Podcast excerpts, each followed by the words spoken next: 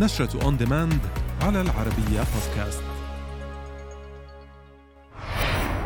العرض الترويجي لمسلسل هوك آي أول جائزة إيمي لعالم مارفل No Time to Die الأطول بين سلسلة جيمس بوند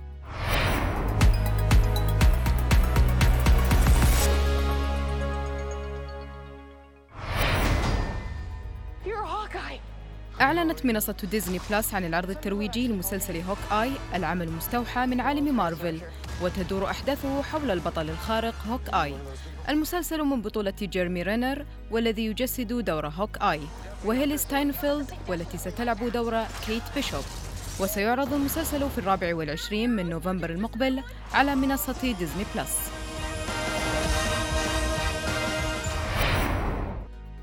فاز عالم مارفل السينمائي بأول جائزة إيمي في تاريخه عن مسلسل واندا فيجن. ووفقا لموقع ديدلاين الأمريكي فاز المسلسل بجائزة إيمي للفنون الإبداعية كأفضل تصميم إنتاج وجائزة إيمي عن أفضل تصميم ملابس لمسلسل خيال علمي.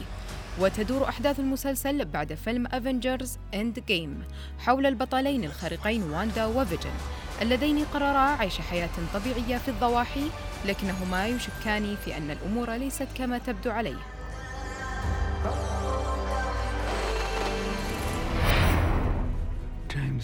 أعلن القائمون على فيلم جيمس بوند الجديد No Time to Die أنه سيكون الأطول ضمن سلسلة أفلام 007 إذ تبلغ مدة الفيلم 163 دقيقة. ووفقا لموقع اندبندنت سيكون الفيلم أطول ب 15 دقيقة عن فيلم سبكتر الفيلم من بطولة دانيال غريغ ورامي مالك وسيعرض في الثامن والعشرين من سبتمبر الجاري.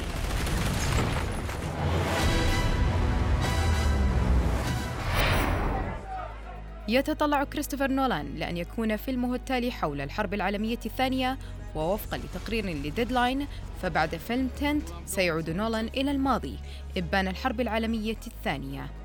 وسيركز فيلمه القادم حول السيرة الذاتية للفيزيائي الأمريكي روبرت أوبنهايمر ودوره في تطوير القنبلة الذرية خلال الحرب العالمية الثانية.